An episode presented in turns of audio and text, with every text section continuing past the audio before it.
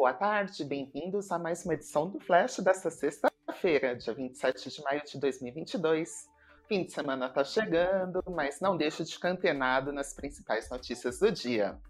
Hoje nós vamos falar das ações da Eletrobras. Será que os investidores vão demonstrar apetite em comprar essas ações? Lembrando que essa vai ser a maior privatização de uma empresa energética da América Latina.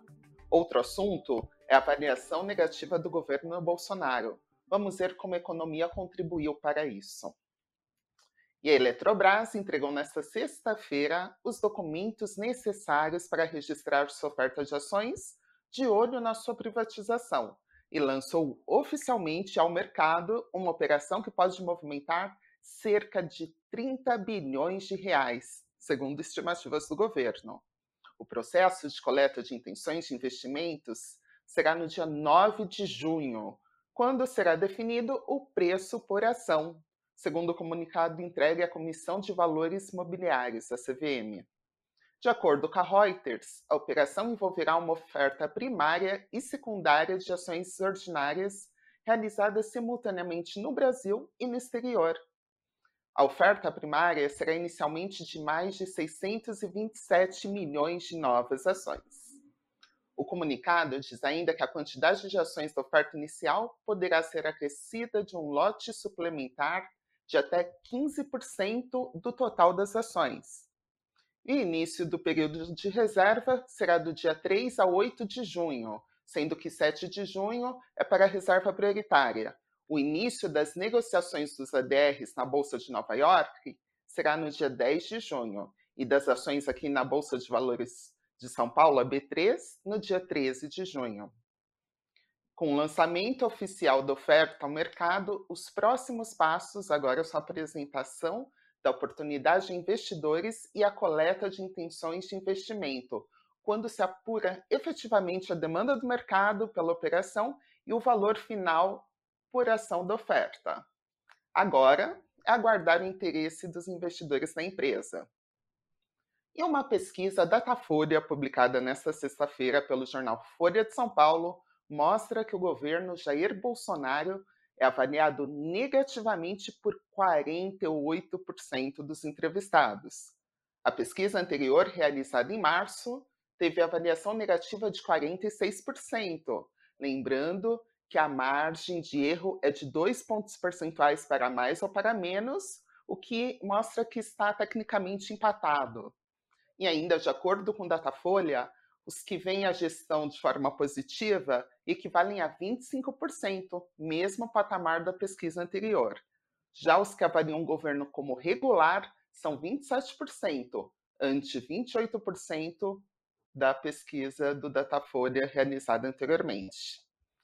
A elevação negativa do governo Bolsonaro ocorre em um momento de inflação elevada no país, com o índice oficial do governo com alta superior a 12%, aí no período acumulado de 12 meses, né? Esse é o índice da inflação, que foi impulsionado principalmente pelo aumento do preço dos combustíveis, que está pesando aí bastante no peso de toda a população, né?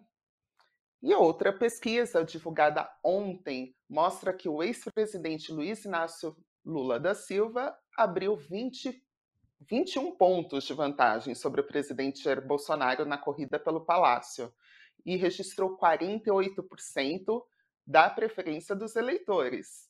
Com isso, o petista pode vencer as eleições ainda no primeiro turno. E, de acordo com analistas da Levante Investimentos, a repercussão da pesquisa acendeu mais um alerta nos corredores de Brasília, interlocutores do presidente reforçando o senso de urgência sobre economia e a necessidade de apaziguar a inflação. Abre aspas.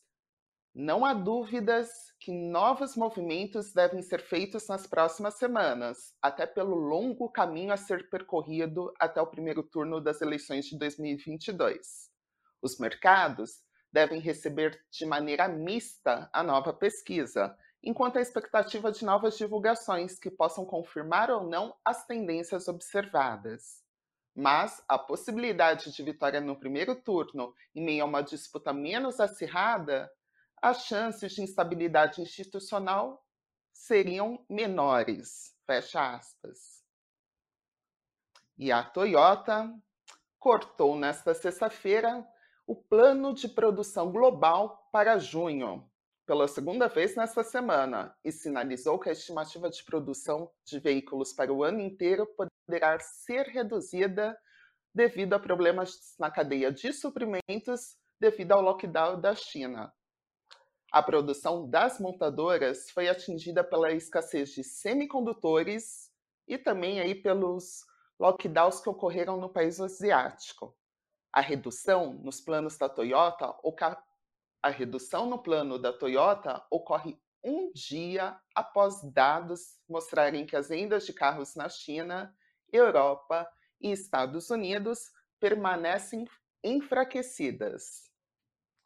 A maior montadora japonesa disse que agora espera produzir cerca de 50 mil veículos a menos no mês de junho, de um total de cerca de 800 mil. E o Banco do Brasil comunicou nesta sexta antecipação da distribuição de 714 milhões em juros sobre capital próprio, o JCP, equivalente a cerca de 0,25 centavos por ação, relativos ao período do segundo trimestre agora de 2022.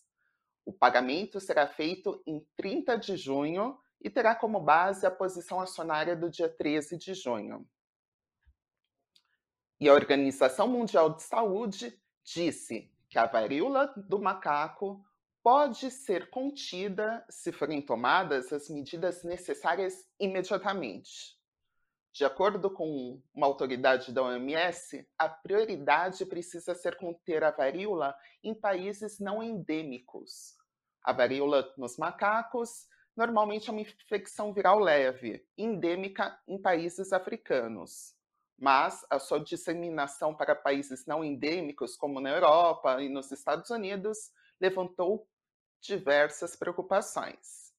Até agora, existem mais de 200 casos confirmados ou suspeitos em cerca de 20 países onde o vírus não circulava anteriormente. Segundo essa autoridade da OMS, não há motivos para alarde da população em geral, pois a transmissão é muito mais lenta do que outros vírus, como o próprio coronavírus da Covid-19. Autoridades também disseram que não há necessidade de vacinação em massa nesse momento, mas a vacinação direcionada, quando disponível, para contatos próximos de pessoas que foram infectadas. E se você ainda não fez a sua declaração de imposto de renda, corra, porque faltam apenas quatro dias para o fim do prazo. De acordo com a Receita Federal, 6 milhões de pessoas ainda não enviaram sua declaração. E cerca de 28 milhões de declarações serão entregues até às 11 horas desta sexta-feira. A expectativa é que 34 milhões e 100 mil sejam entregues até o dia 31 de maio, término do prazo para entrega. Lembrando que a Receita chegou a adiar esse prazo final da entrega que seria no mês anterior. E quem não entregar a declaração a tempo estará sujeito a uma multa de 1% ao mês sobre o valor do imposto de renda devido, limitado a 20% do valor total. O preço mínimo da multa é de R$ 165,74. Então corra se você ainda não fez. O Ibovespa, o principal índice da Bolsa de valores opera em alta de 0,21%, por volta das 11h50 da manhã desta sexta-feira, finalzinho da manhã. Com isso, ele estava com 112.125 pontos. Já o dólar operava em queda de 0,51% e era negociado a R$ 4,73. Já o Bitcoin também estava em queda de 1,82%, sendo negociado a 28.706 dólares. E agora, vamos aos destaques do Invest News desta sexta-feira. O programa Cafeína mostra que ações da Redditor, que inclui o Hospital São Luís, seguem recomendadas mesmo após a pandemia e aquisição da Sul América. Então, Sami e Doni Denucci mostram aí esse ação, apesar de ser da área da saúde, que sofreu aí com a pandemia, é recomendada. E o destaque do nosso site, investnews.com.br, é uma reportagem da Natália Dalecorte sobre os três meses da guerra entre a Rússia e a Ucrânia e os impactos econômicos que continuam afetando diversas economias do mundo com o aumento do preço das commodities além da alta de juros e um aumento da inflação. A edição do Flash termina por aqui. Não se esqueça de acompanhar o Boletim Invest News às 6h30 da tarde ao vivo, logo após o encerramento do pregão da Bolsa. Boa tarde a todos e tenham um excelente final de semana.